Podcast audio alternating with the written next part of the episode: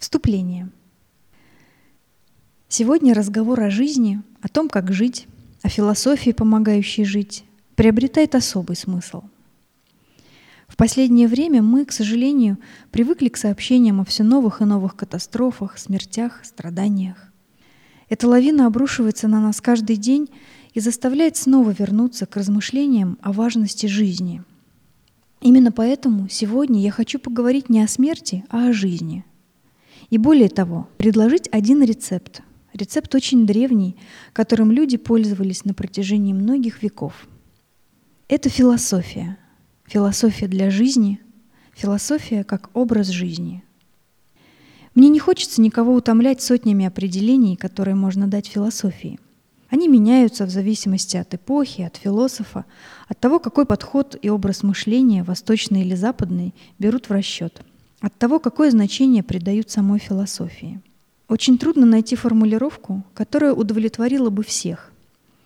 Поэтому загляну в прошлое, на 2500 лет назад, и напомню определение философии, которое приписывают Пифагору – оно настолько просто, что его можем понять мы все. Ведь Пифагор не собирался давать определения, а лишь отвечал на слова своих учеников. Рассказывают, что однажды люди, окружавшие Пифагора и слушавшие его, были так восхищены глубиной его мысли, его восприятием жизни и ее тайн, что воскликнули. «Учитель, ты поистине мудрый человек». И он ответил, «Нет, я не мудрый, Софос, а всего лишь философос, любящий мудрость, искатель мудрости.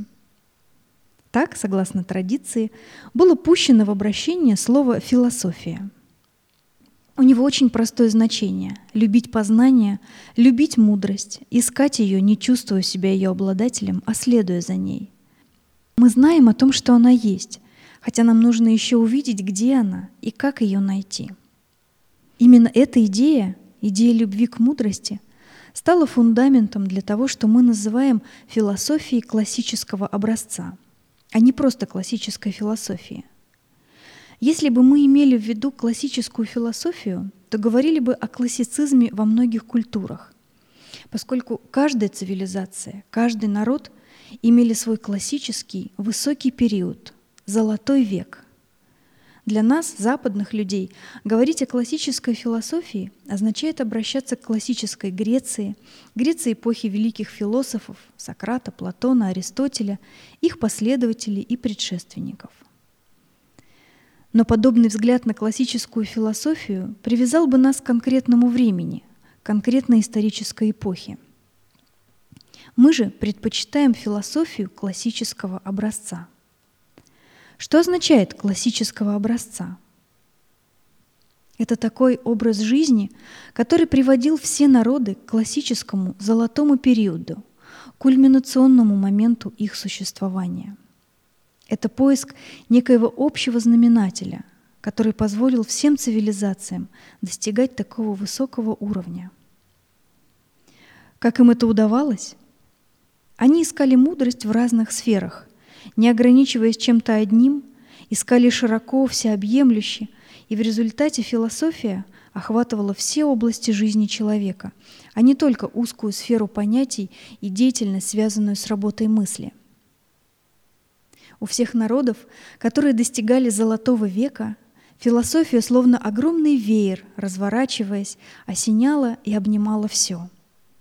Она помогала находить любые ответы и решения – Поэтому нам интересна философия как образ жизни. Нам интересна философия классического образца, философия, которая пробуждает в нас лучшее, классический дух, возвышенное состояние, золотую искру. Философия классического образца — это философия великих вопросов и обязательных ответов. Задавать вопросы — это прекрасно, мы все их задаем, но нельзя жить только вопросами — это все равно, что подойти к прекрасно накрытому столу, полному изысканных блюд, но не смочь ничего съесть. Все мы задаем вопросы, но по-настоящему питают нас ответы. Беспокойная, вопрошающая природа человека — это очень древняя, можно сказать, изначальная его часть. С тех пор, как человек стал человеком, он задает вопросы. Если сегодня нам кажется, что он перестал это делать, не будем обманываться. Вопросы продолжают будоражить его. Бывает так, что человек, долго не находя ответов, очень устает от этого и из-за усталости предпочитает забыть свои вопросы. Другой устает от того, что находит слишком много ответов и не знает, что с ними делать. Какие-то из этих ответов даже противоречат друг другу, и тогда человек не знает, какой из них правильней, какой предпочесть, и ему приходится отбросить их все. Некоторые люди устают от того, что никто не показывает им простого, практичного пути поиска ответов. Ведь ответы тоже нужно учиться находить. Так происходит во всем в жизни. Если никто не учит нас задавать вопросы, никто не подсказывает, каким путем идти, если никто не объясняет, какими бывают ответы, как их находить и что с ними делать, то мы проходим мимо, не замечая, что у нас есть важные вопросы. Не будем думать, что сегодня люди утратили интерес к жизни или внутреннее беспокойство.